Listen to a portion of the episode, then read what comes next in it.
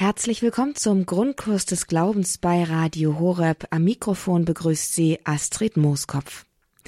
Wo ist der Ort der Gotteserfahrung? Wo finden wir, jeder einzelne, Gott? Die Antwort gibt John Henry Newman, der berühmte englische Kardinal, Konvertit und Heilige. Er gibt diese Antwort in Übereinstimmung mit der Lehre der katholischen Kirche. Er sagt nämlich, es ist das Gewissen.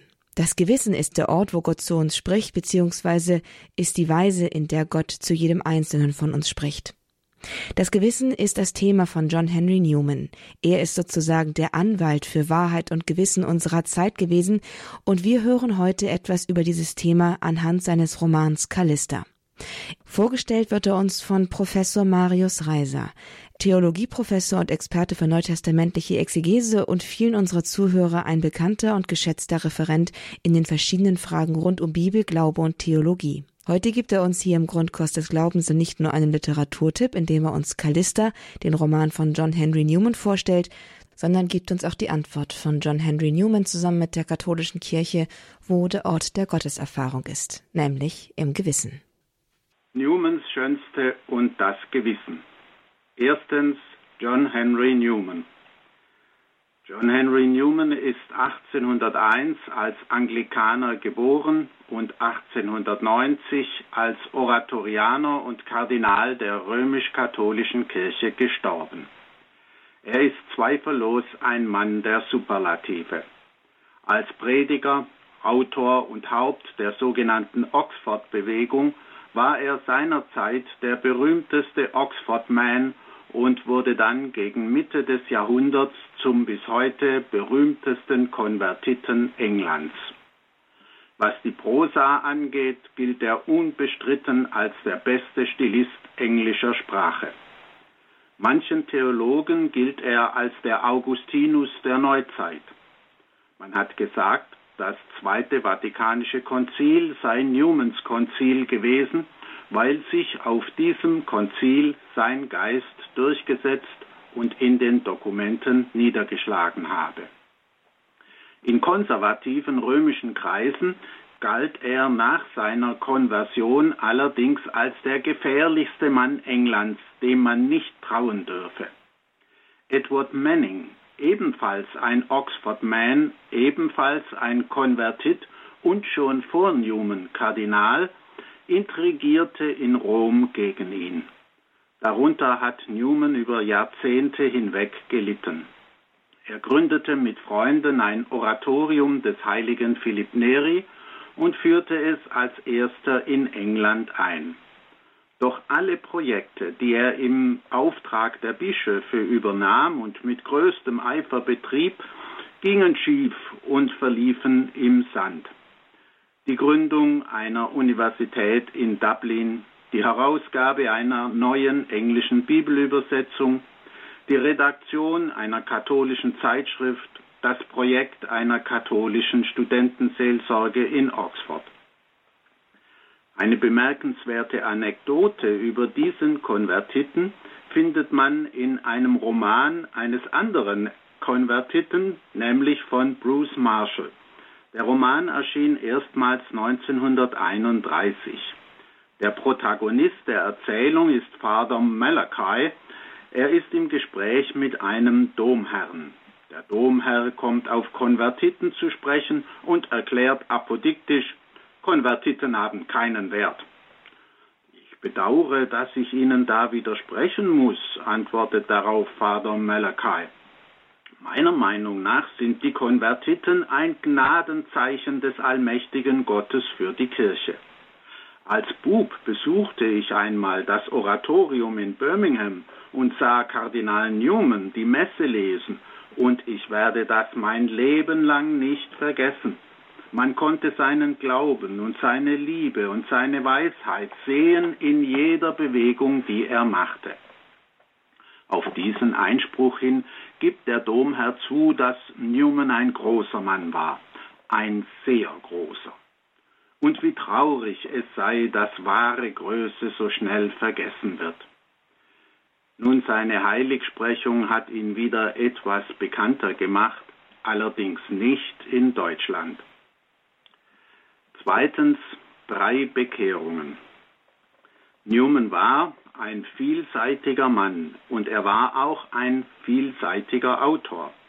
Er hat nicht nur Predigten, theologische und philosophische Werke geschrieben, sondern, für einen Heiligen recht ungewöhnlich, auch 2 Romane.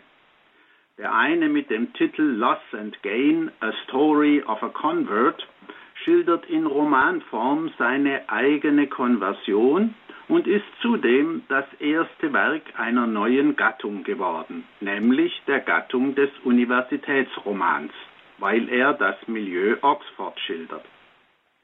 Er erschien bereits 3 Jahre nach seiner Konversion. Als er fertiggestellt war, machte sich der Autor gleich an den nächsten Roman mit dem Titel Callista. Er blieb beim Thema Bekehrung.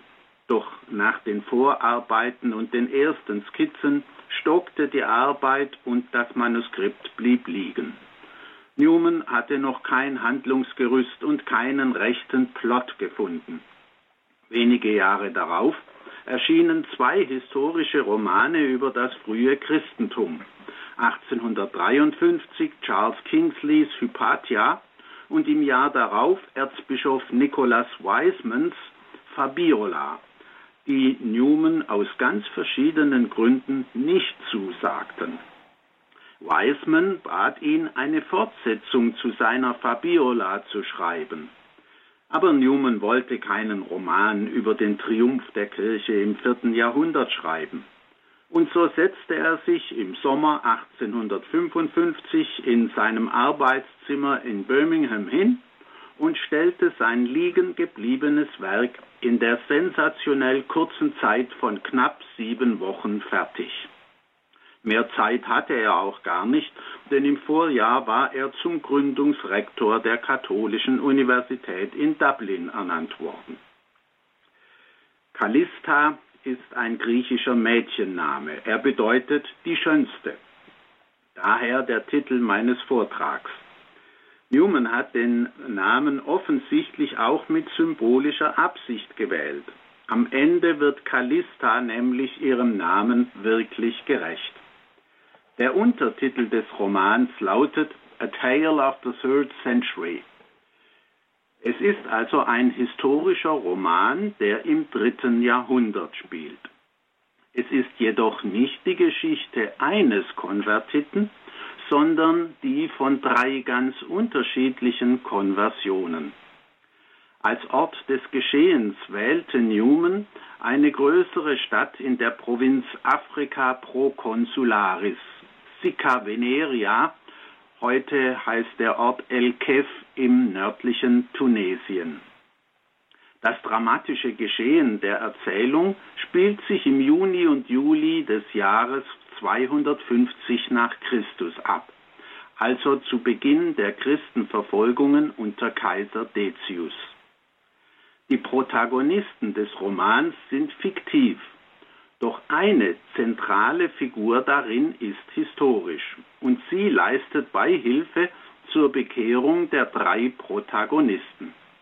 Callista trifft den Unbekannten in einem Haus, kommt ins Gespräch mit ihm und bittet ihn am Ende um seinen Namen.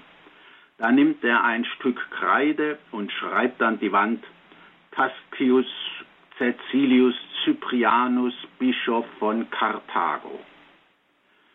Also der heilige Cyprian. Er gehörte zu den Lieblingskirchenvätern Newmans. In den ersten Kapiteln schildert Newman Land und Leute. Er war zwar selbst nie in Nordafrika, aber er hat sich mit Hilfe von Büchern mit der Natur- und der Kulturgeschichte der römischen Provinz Africa Proconsularis vertraut gemacht. Trotzdem sind ihm kleine Schnitzer unterlaufen. In seinem Nordafrika gibt es schon im 3. Jahrhundert Tomaten und Mais und man spielt Schach. Das Christentum in Nordafrika ist nach Newmans Schilderung nach 50 Jahren des Friedens ohne Verfolgungen ein weithin verweltlichtes, laues Christentum geworden. Im 2. Kapitel bringt Newman ein langes Originalzitat von Cyprian, der die Verlotterung des Christentums vor allem auf ein Motiv zurückführt: allgemeine Geldgier. Bischöfe vernachlässigen ihre Pflichten, vermehren ihr Kapital und lassen ihre Gemeinden im Stich. Den Priestern fehlte es an Hingabe und Frömmigkeit, den Diakonen an vollkommenem Glauben. Es gab keine Barmherzigkeit in den Werken, keine Zucht in den Sitten. Die Frauen schminken sich und färben die Haare. Das ärgert die Kirchenväter offenbar ganz besonders.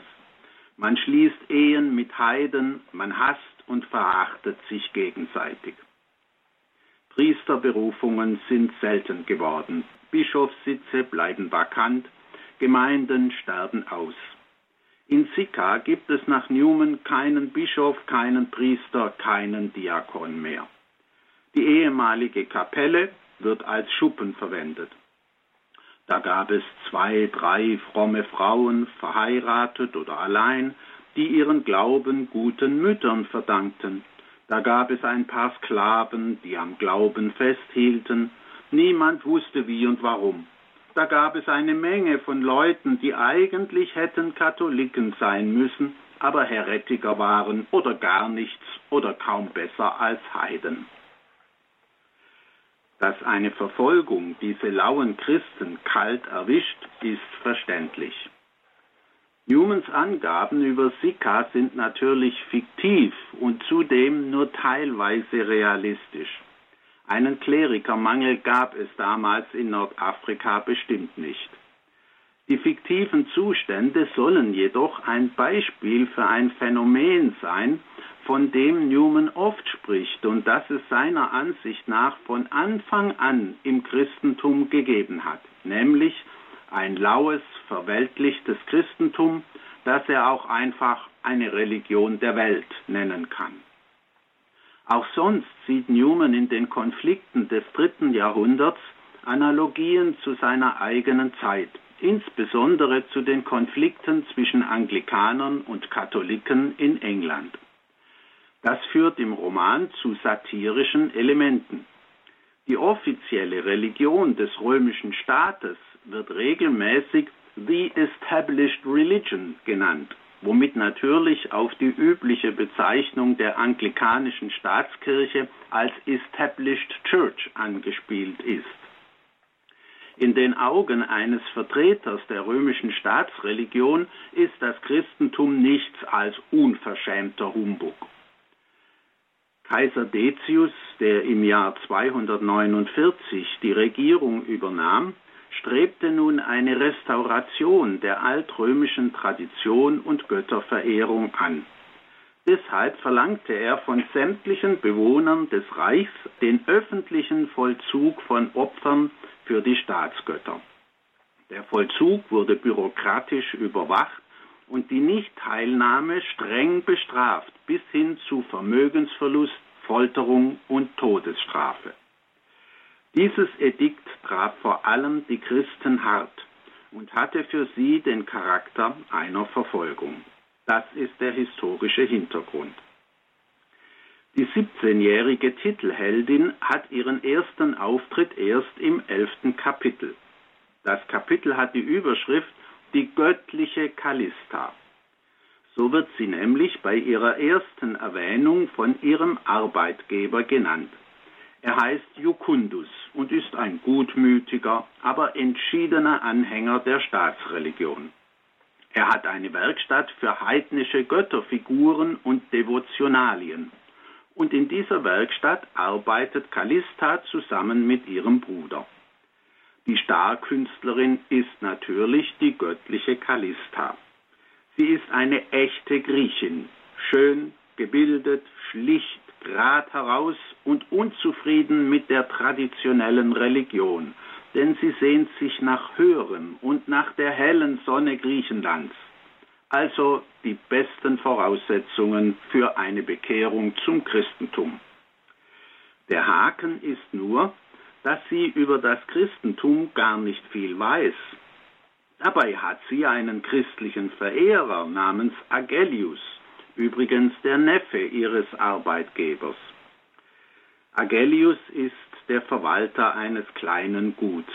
Als Kind war er sehr fromm, aber mit den Jahren hat sich sein religiöser Eifer abgekühlt. Immerhin sieht man an der Wand seiner Hütte ein Kreuz in roter Farbe und dazu 3 fromme Bilder. Die Jungfrau Maria in Gebetshaltung, Petrus und Paulus. Die hochsymbolische Passionsblume im Zimmer, die war Newman so wichtig, dass er diese tropische Pflanze aus Südamerika in allen Auflagen des Romans beibehielt, obwohl er schon bald auf den Anachronismus aufmerksam gemacht wurde. Agellius hat sogar ein Bücherbord mit 3 Buchrollen in einem Kästchen. Es sind die Psalmen, das Lukasevangelium und der Römerbrief. Er betet brav zu Abend und ist durchaus nicht bereit, das Christentum aufzugeben. Callistas Bruder hätte nichts gegen eine Verbindung von Agellius mit seiner Schwester und meint ihr gegenüber, dass er Christ ist, macht nichts aus, denn viel Christentum ist bei dem nicht übrig. Das kannst du mit einem Hauch deines Mundes wegblasen. Darauf meint seine Schwester, man kann Schlimmeres tun als Christ sein, wenn alles wahr ist, was ich von ihnen gehört habe. Ihr Bruder ist perplex und nennt sie ein dummes Kind. Nun ja, antwortet sie, wenn ich eine Christin wäre, dann wäre das Leben für mich erträglicher. Das Streben einer Seele nach Höherem macht unzufrieden mit dem Gewöhnlichen. Dafür hat ihr Bruder freilich keinerlei Verständnis und bittet sie, hör auf die Vernunft. Aber das will seine Schwester nicht, wenn es die Vernunft ihres Bruders sein soll. Auf den Wortwechsel mit dem Bruder folgt im Roman ein Kapitel mit der Überschrift Callistas Predigt und ihre Folgen. Es ist eine Schlüsselszene. Da besucht sie nämlich der etwas einfältige Agellius mit einem Blumenstrauß und macht ihr einen Heiratsantrag. Eine anachronistische Form der Brautwerbung, wie Newman, der die Geschichte sehr gut kannte, sehr wohl weiß. Darauf reagiert sie merkwürdig reserviert. Dann setzt sie zu einer Erklärung an. Sie erzählt dem Freier von einer griechischen Sklavin namens Chione, die sie früher einmal gehabt hatte, die aber jung starb. Sie war von deiner Religion und ganz anders als alle Menschen, die ich vorher oder seither gekannt habe. Sie sorgte sich um nichts, war aber durchaus nicht mürrisch oder eigensinnig oder hartherzig. Kurz vor ihrem Tod habe sie einen Traum gehabt. Sie sah eine strahlend schöne Dame, eine Göttin, sagt Callista, die ihr im Namen ihres Sohnes eine rote Rose, eine weiße Lilie, purpurne Veilchen und grüne Palmen überreichte. Die Veilchen und die Palmen für ihr Grab. Sollen deine Blumen für mich dasselbe bedeuten? Und Agellius antwortet, ich hoffe und wünsche, dass du eines Tages eine noch viel glänzendere Krone erhältst als deine fromme Sklavin und dass du einmal denselben Meister verehrst wie ich. Mit diesem Stichwort kommt nun Callista zum entscheidenden Punkt. Ja, sie wisse so gut wie nichts über diesen Meister und er, Agellius, habe bisher nichts unternommen, um sie mit ihm bekannt zu machen. Er habe nur für sich selber gesprochen. Sie habe immer gedacht, alle Christen seien wie Chione, ihre christliche Sklavin. Ihren Worten nach müssten Christen Leute sein, die eine so große Seligkeit besitzen, dass ihr innigster Wunsch ist, auch anderen zu dieser Seligkeit zu verhelfen.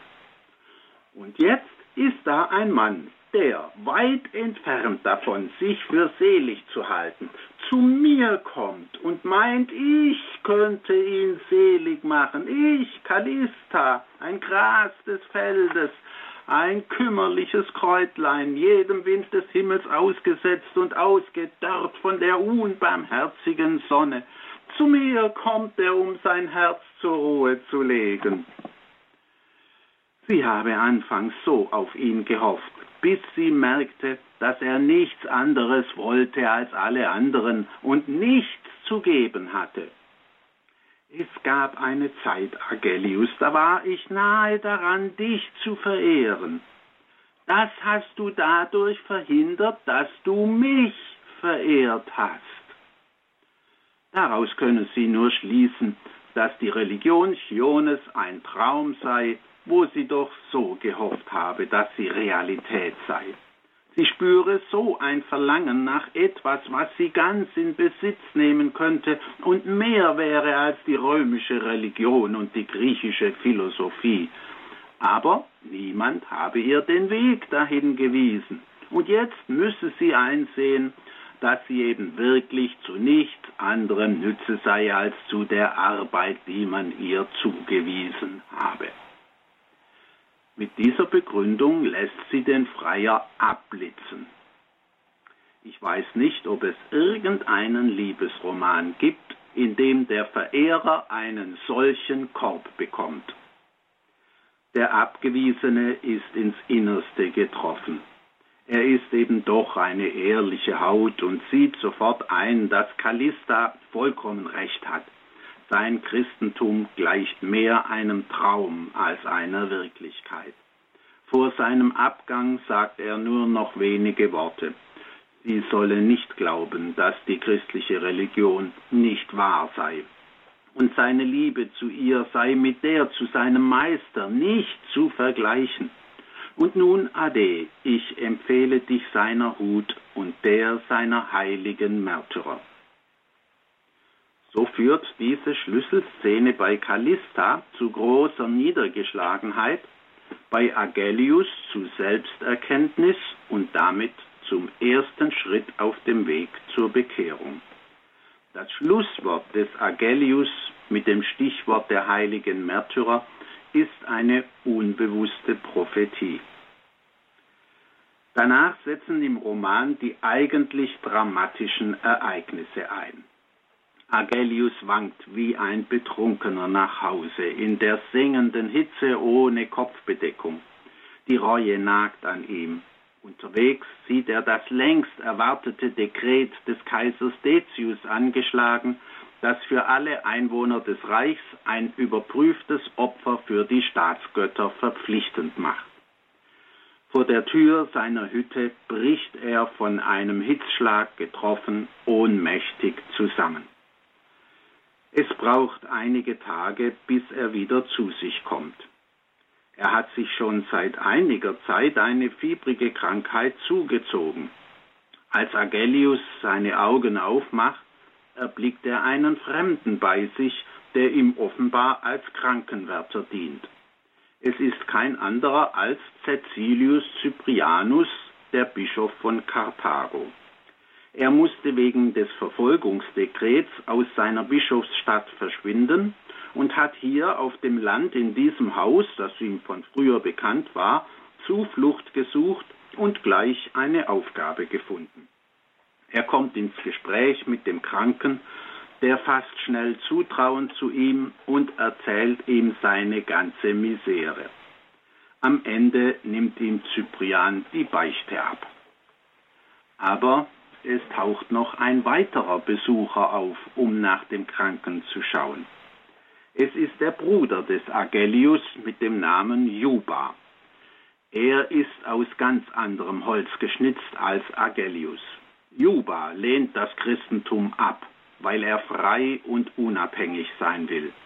Er hält sich für vorurteilslos und aufgeklärt, aber er glaubt an die Kraft von Amuletten. Für fromme Christen hat er nur Spott und Verachtung übrig. Er erkennt in dem Fremden am Bett des Agellius sofort den Priester und liefert sich ein kleines Wortgefecht mit ihm. Juba ist der dritte Kandidat des Bischofs, den er zur Bekehrung führt. Aber der Weg dahin ist höchst ungewöhnlich, wie wir noch sehen werden. Zunächst weist Juba den Priester aber auf ein alarmierendes Warnzeichen hin. Eine merkwürdige Wolke in der Ferne. Ein riesiger Heuschreckenschwarm.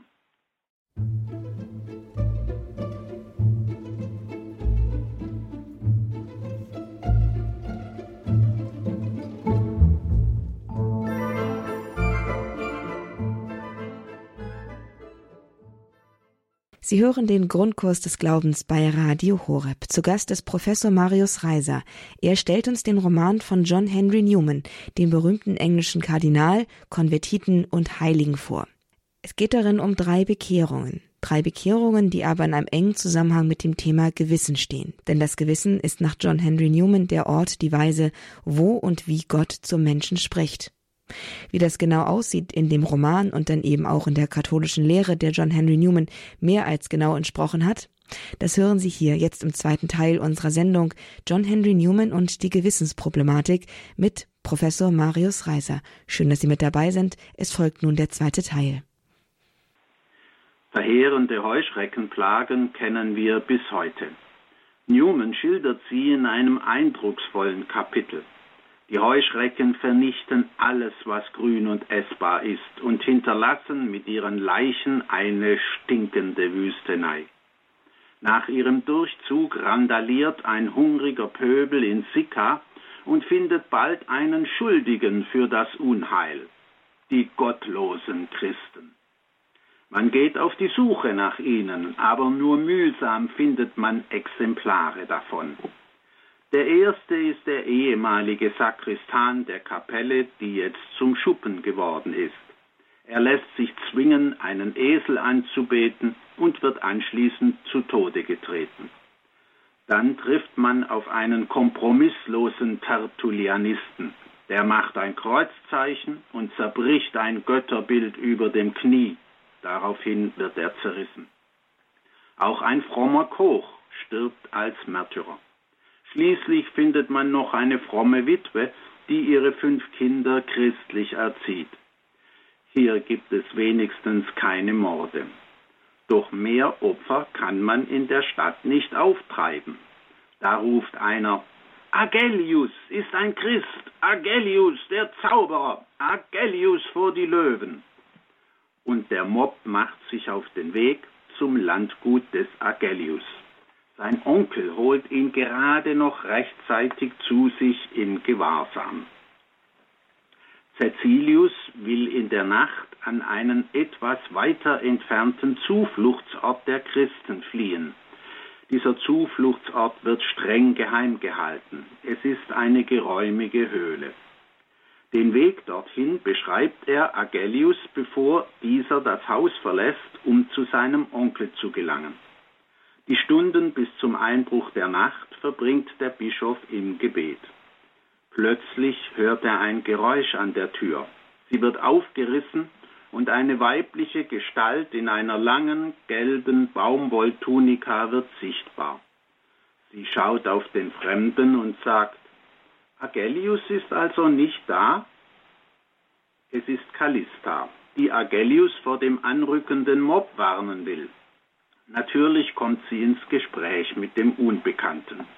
Und siehe da, er spricht mit ihr genau über das, was sie wirklich interessiert.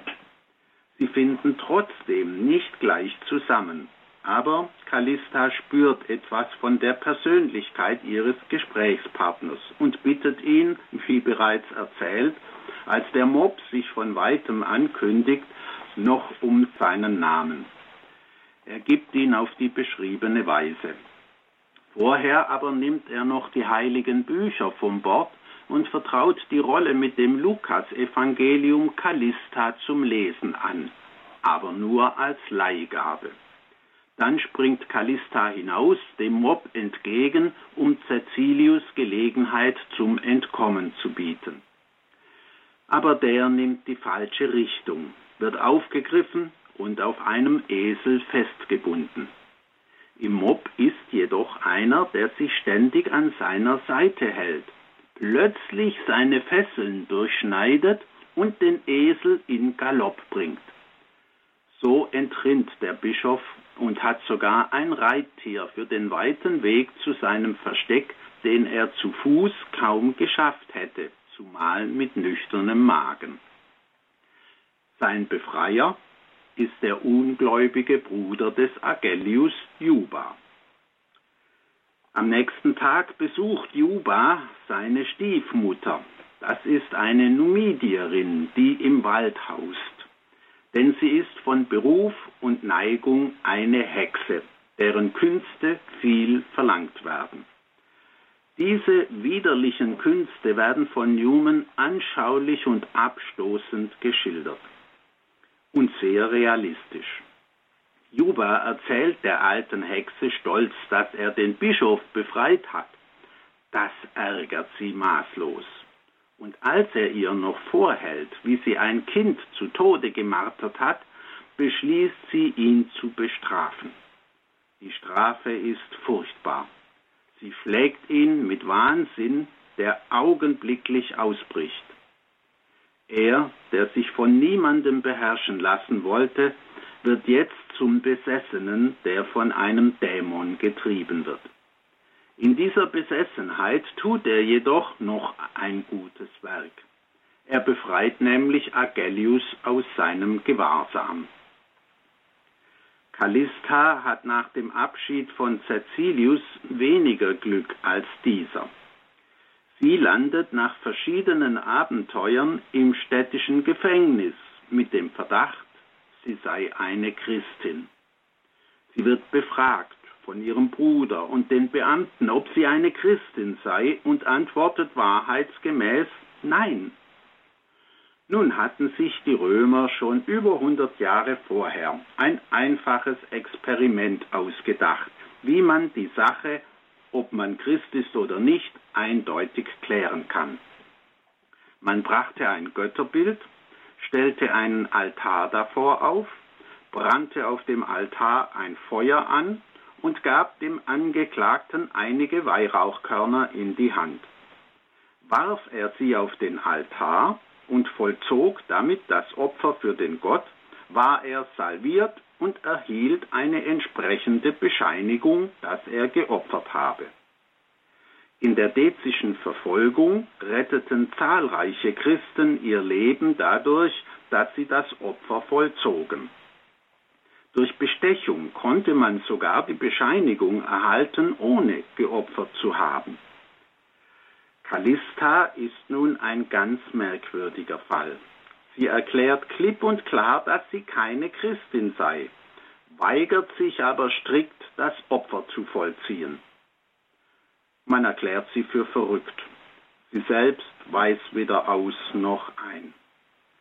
Ihr Bruder überredet den berühmten Philosophen Polemo zu einem letzten Versuch, sie von der Wahrheit des heidnischen Glaubens zu überzeugen.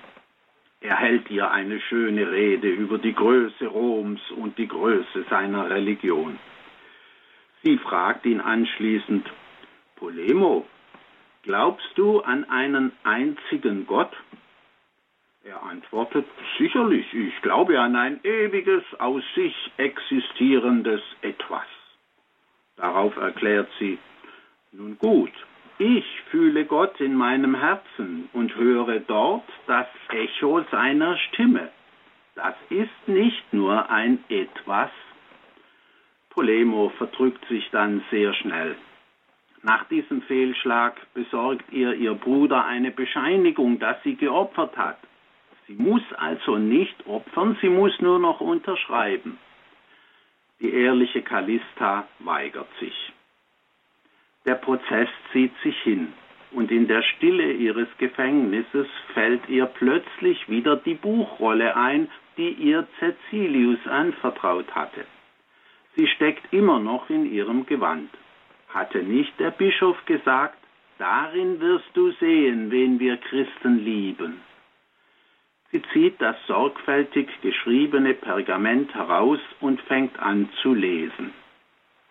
Es war die Schrift eines Provinzgriechen, freilich gut geschrieben und von einer Schlichtheit, die nach ihrem Geschmack einen klassischen Autor kennzeichnete. Sie war an einen gewissen Theophilos gerichtet. Nach Newmans Ansicht hat das Christentum nur ein einziges, wirklich überzeugendes Argument für sich, nämlich Christus, und zwar so, wie er uns in den Evangelien vorgestellt wird. Und so findet Callista in diesem Evangelium endlich, was sie immer gesucht hatte. Hier begegnet ihr Christus wirklich. Er allein kann ein Herz vollständig in Besitz nehmen, so dass es zur Ruhe kommt. Agellius wandert nach seiner Befreiung durch Juba in das Christenversteck zu Caecilius. Dort erlebt er einen Gottesdienst, der genau beschrieben wird, samt dem Friedenskuss nach dem Wortgottesdienst und der Tatsache, dass der Zelebrant hinter dem Altar mit dem Gesicht zum Volk zelebriert. Und natürlich überbringt Agellius die neuesten Nachrichten über seinen wahnsinnig gewordenen Bruder Juba und die Verhaftung Callistas. Caecilius, der Bischof, macht sich daraufhin zusammen mit einem Diakon auf zum Gefängnis in Sicca. Der Wärter wird bestochen, Callista ist über den Besuch überglücklich. Sie gibt das Pergament zurück und bittet um die Taufe. Die Taufvorbereitung muss natürlich kurz ausfallen. Auf ihrem Weg zurück begegnen die beiden Juba. Caecilius befiehlt dem Geistesgestörten mit unwiderstehlicher Autorität, ihnen zu folgen. Für Callista folgt das offizielle Verhör und ein grausames Martyrium mit vorhergehender Folterung. Alles wird genau, aber sachlich geschildert. Ihr Leichnam wird von Agellius und einigen Gefährten in der Morgendämmerung auf eine Bahre gehoben und in das Versteck getragen. Er wird vor dem Altar niedergelegt und der heilige Cyprian feiert das heilige Opfer. Er stellt Callista seiner Gemeinde als Vorbild hin. Gestern noch ein armes Kind der Erde, heute eine Bewohnerin des Himmels. Gestern noch ohne Gott und ohne Hoffnung, heute eine Märtyrerin mit einem grünen Palmzweig und einem goldenen Gewand, die anbetend vor dem himmlischen Thron kniet. Während des Gottesdienstes wird Juba durch die Berührung mit den Reliquien von seinen Tobsuchtsanfällen geheilt und ist fortan ganz ruhig. Aber sein Verstand kehrt nicht zurück. Wenige Monate später wird Kaiser Decius ermordet und die Verfolgung der Christen hört auf. Callistas Martyrium führt in Sicca zu einer Auferstehung der Kirche. Die Erneuerung der Kirche in Sicca kommt also von den Konvertiten, nicht von den alten Katholiken, die in Weltlichkeit und Gleichgültigkeit abgeglitten sind. Das erhoffte Newman auch für seine Zeit, besonders in England. Seine Hoffnung hat sich jedoch nur teilweise erfüllt. Damit kommen wir drittens zum Gewissen. Ein Gewissen haben ist eins, danach Handeln ein anderes, sagt Agellius zu Anfang des Romans zu seinem Bruder Juba, der über diese Instanz Gewissen nur spotten kann. Wenn wir die drei Bekehrungen des Romans nun ins Auge fassen, sehen wir große Unterschiede in der Weise, wie sie zustande kommen. In allen drei Fällen arbeitet aber die Vorsehung zusammen mit dem Gewissen. Im Fall Jubas hat das Gewissen tatsächlich nur einen ganz geringen Anteil bei der Wandlung. Sie ist bei ihm vor allem ein Werk der Vorsehung, das sich erst 10 Jahre später vollendet.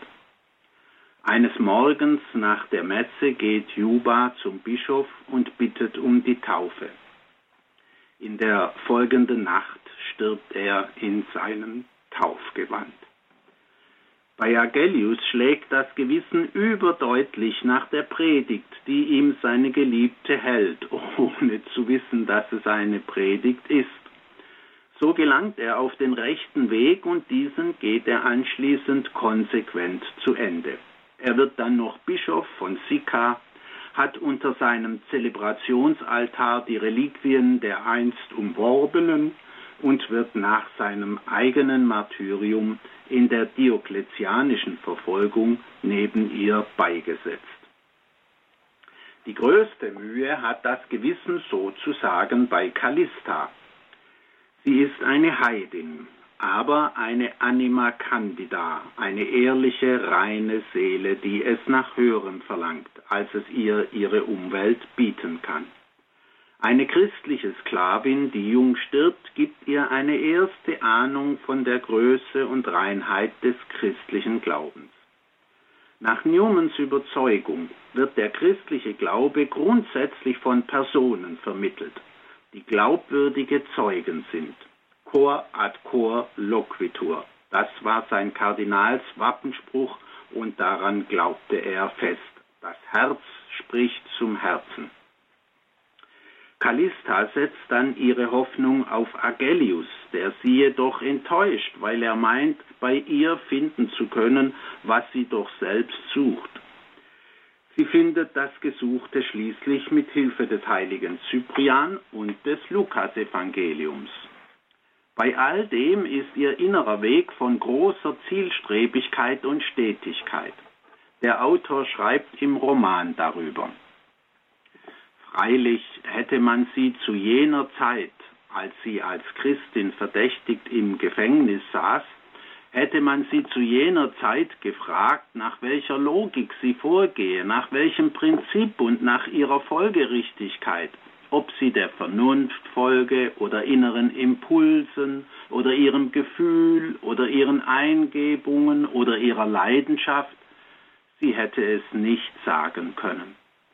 Was wusste sie schon über sich selbst als etwas, das sie selbst überraschte? Je mehr sie nämlich über das nachdachte, was sie vom Christentum hörte, desto mehr fühlte sie sich zu ihm hingezogen und desto mehr stimmte sie ihm mit ganzer Seele zu und desto mehr schien es all ihren Bedürfnissen und ihrem Verlangen zu entsprechen und desto inniger war ihr Vorgefühl, dass es Wahrheit sei. Je länger es in ihrem Sinn weilte als ein Gegenstand, desto mehr schien es, ganz anders als die Mythologie oder die Philosophie ihres Heimatlandes oder die politische Religion Roms, eine Realität und Substanz außerhalb von ihr zu besitzen, die alle Einwände dagegen ihrer Kraft beraubte und zeigte, dass diese Einwände bestenfalls Schwierigkeiten und Verlegenheiten waren. In diesen Sätzen hat Newman, indem er über den inneren Weg seiner Heldin schreibt, exakt seine eigene Erfahrung beschrieben. Nur, dass in seinem Fall an die Stelle der griechischen Mythologie und Philosophie die anglikanische Kirche trat. Aber wo ist nun bei einem solchen inneren Weg das Gewissen? Was ist es denn eigentlich? Und was lehrt es uns? Heute versteht man unter dem Gewissen oft nur noch das Recht und die Freiheit des Einzelnen, über seine Pflichten und das, was gut und richtig für ihn ist, ganz nach eigenem Gutdünken zu entscheiden. Für die traditionell katholische Auffassung kommt die Stimme des Gewissens jedoch nicht aus uns selbst, sondern von Gott. Grundsätzlich meldet sich das Gewissen als das Empfinden einer moralischen Verpflichtung. Seine Stimme erhebt sich, wenn es um ganz konkrete Fragen der Ethik geht. Ist das richtig? Darf ich das oder darf ich es nicht? Wenn diese Stimme klar und deutlich spricht, muss man ihr gehorchen. Tut man es nicht, straft man sich selber. Das Gewissen muss allerdings auch gebildet werden. Das heißt, Wir müssen es lernen, seine Stimme aus allen menschlichen Interessen, Schlagworten und Parolen herauszuhören. Das kann ein langer Lernprozess sein. Es ist ähnlich wie bei bestimmten Arten von Musik. Man muss sich lange einhören, um sie richtig zu verstehen und genießen zu können. Nach Newman gehört das Gewissen zur Natur des Menschen, unabhängig von seiner Religion. Jeder Mensch hat ein Gewissen. Es lehrt uns in erster Linie die reale Existenz Gottes und ist geradezu so etwas wie ein Gottesbeweis aus der inneren Erfahrung eines Menschen heraus, wenn er nur sorgfältig genug darauf achtet. Am besten zusammengefasst findet man seine Auffassung darüber in unserem Roman. Wir haben den Passus schon kurz berührt, jetzt müssen wir ihn noch etwas eingehender betrachten. Er steht in dem Kapitel, das vom Besuch des aufgeblasenen Philosophen Polemo erzählt. Callista fragt den Philosophen nach seinem Glauben an Gott und er antwortet mit einer abstrakten, schwammigen Formulierung. Daraufhin hält sie ihrerseits dem Philosophen einen Vortrag. Ich fühle diesen Gott in meinem Herzen. Ich fühle mich selbst in seiner Gegenwart. Er sagt zu mir, tu das, tu jenes nicht. Du sagst mir vielleicht, diese Gebote seien lediglich ein Gesetz meiner Natur, wie Freude oder Schmerz. Das leuchtet mir nicht ein. Nein, es ist das Echo einer Person, die zu mir spricht. Nichts kann mich überzeugen, dass dieses Echo nicht letztlich von einer Person außerhalb von mir ausgeht. Es bringt den Beweis seines göttlichen Ursprungs selbst mit. Meine Natur hat ihm gegenüber dasselbe Gefühl, wie man es gegenüber einer Person hat. Wenn ich ihm gehorche, empfinde ich Befriedigung. Wenn ich ihm nicht gehorche, bin ich bedrückt. Ganz so, wie ich es gegenüber einem verehrten Freund empfinde, wenn ich ihm einen Gefallen tue oder ihn verletze. Ein Echo setzt eine Stimme voraus, eine Stimme, einen Sprecher. Diesen Sprecher liebe und fürchte ich. Darauf sagt Polemo zu ihrem Bruder, es ist hoffnungslos. Und der antwortet mit schwacher Stimme, es ist so etwas wie das Daimonion des Sokrates. Aber Callista ist noch nicht fertig und fragt Polemo, sollte dieser unsichtbare Mahner nicht jedem von uns etwas zu sagen haben, auch dir, eines schönen Tages? Darauf kann Polemo nur noch rufen, verschone mich, Callista, unglückliches Weib, ich scheide mich von dir auf immer, verlass doch, wenn du willst, die majestätischen, lichten, wohltätigen Überlieferungen deiner Vorväter und leb in diesem furchtbaren Aberglauben. Das ist sein letztes Wort. Natürlich war Newman völlig klar, dass die Stimme des Gewissens oft nur schwach und undeutlich zu vernehmen ist. Aber das liegt nicht an der Stimme, sondern an dem Menschen, der noch nicht geübt ist, auf diese Stimme zu achten. Newman hatte nicht den geringsten Zweifel daran, dass diese Stimme zu jedem Menschen spricht, weil jeder Mensch Gutes und Böses unterscheiden kann. Und dass sie, richtig und klar vernommen, stets die Stimme Gottes ist. Aber eben deshalb gab es für ihn auch keine höhere Autorität als sie. Als er sich 1874 genötigt sieht, die Autorität Roms und des unfehlbaren Lehramts zu verteidigen gegen Angriffe, tut er das gründlich und mit allen historischen und theologischen Argumenten. Gegen das römische Lehramt gibt es für ihn nur Gehorsam, selbst dann, wenn sein Urteil einem vielleicht gegen den Strich geht. Nachdem er das klargestellt hat, bringt er noch ein Kapitel über das Gewissen an und erklärt, dass man mit der klassischen katholischen Lehre dem Gewissen folgen muss. selbst dem irrenden Gewissen, wenn man subjektiv vollkommen überzeugt ist, dass es Gottes Stimme ist, die einem sagt, tu das oder lass das. Und Newman zitiert das Vierte Lateran-Konzil, das erklärt, quid fit contra conscientiam edificat ad Gehennam. Was gegen das Gewissen geschieht, führt auf den Weg zur Hölle. Das gilt nach Newman auch gegenüber einer römischen Autorität. Er schließt seine Ausführungen darüber mit einer viel zitierten Bemerkung und zweifellos einem Augenzwinkern. Wenn ich genötigt wäre, bei den Trinksprüchen nach dem Essen ein Hoch auf die Religion auszubringen, was freilich nicht ganz das Richtige zu sein scheint, dann würde ich trinken.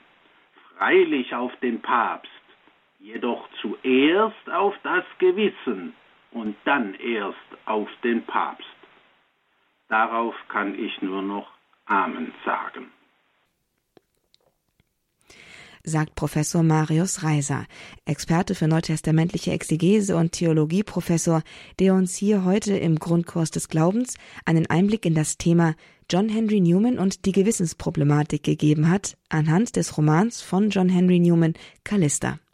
Der Roman ist im Englischen unter dem Titel Callista, A Tale of the Third Century erschienen und Sie finden die bibliografischen Angaben sowohl zum deutschen als auch zum englischen Titel bei uns auf unserer Internetseite unter www.horeb.org. Außerdem finden Sie auf unserer Internetseite auch die Möglichkeit, diese Sendung noch einmal zu hören. Unser Podcast-Angebot aktualisiert sich ständig. Sie finden dort alle aktuellen Sendungen, die im Programm bei Radio Horeb laufen. Eben auch die soeben gehörte. Im Grundkurs des Glaubens in unserer Mediathek finden Sie die Sendung unter dem Titel John Henry Newman und die Gewissensproblematik. Herzliche Einladung, diese Sendung herunterzuladen, natürlich kostenlos, und sie auch anderen weiterzuempfehlen, vielleicht literarisch Interessierten oder Menschen, die sich für das Thema Gewissen interessieren. Für beide Bedürfnisse ist diese Sendung wie gemacht. Und damit kommen wir ans Ende unserer Sendung. Ich bedanke mich herzlich für Ihre Aufmerksamkeit und für Ihr Dabeisein. Und weil es heute so schön war und wir immer etwas mitnehmen möchten aus unseren Sendungen, hören wir jetzt noch einmal kurz hinein in den besten und intensivsten Teil der heute gehörten Sendung mit Professor Marius Reiser. Nach Newman gehört das Gewissen zur Natur des Menschen, unabhängig von seiner Religion. Jeder Mensch hat ein Gewissen. Am besten zusammengefasst findet man seine Auffassung darüber in unserem Roman. Ich fühle diesen Gott in meinem Herzen. Ich fühle mich selbst in seiner Gegenwart. Er sagt zu mir, tu das, tu jenes nicht. Du sagst mir vielleicht, diese Gebote seien lediglich ein Gesetz meiner Natur, wie Freude oder Schmerz. Das leuchtet mir nicht ein. Nein, es ist das Echo einer Person, die zu mir spricht. Nichts kann mich überzeugen, dass dieses Echo nicht letztlich von einer Person außerhalb von mir ausgeht. Es bringt den Beweis seines göttlichen Ursprungs selbst mit.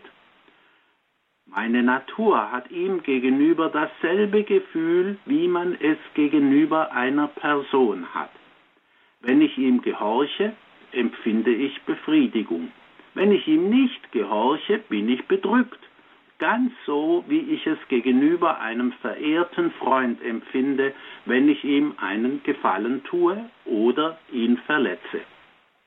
Ein Echo setzt eine Stimme voraus. Eine Stimme, einen Sprecher.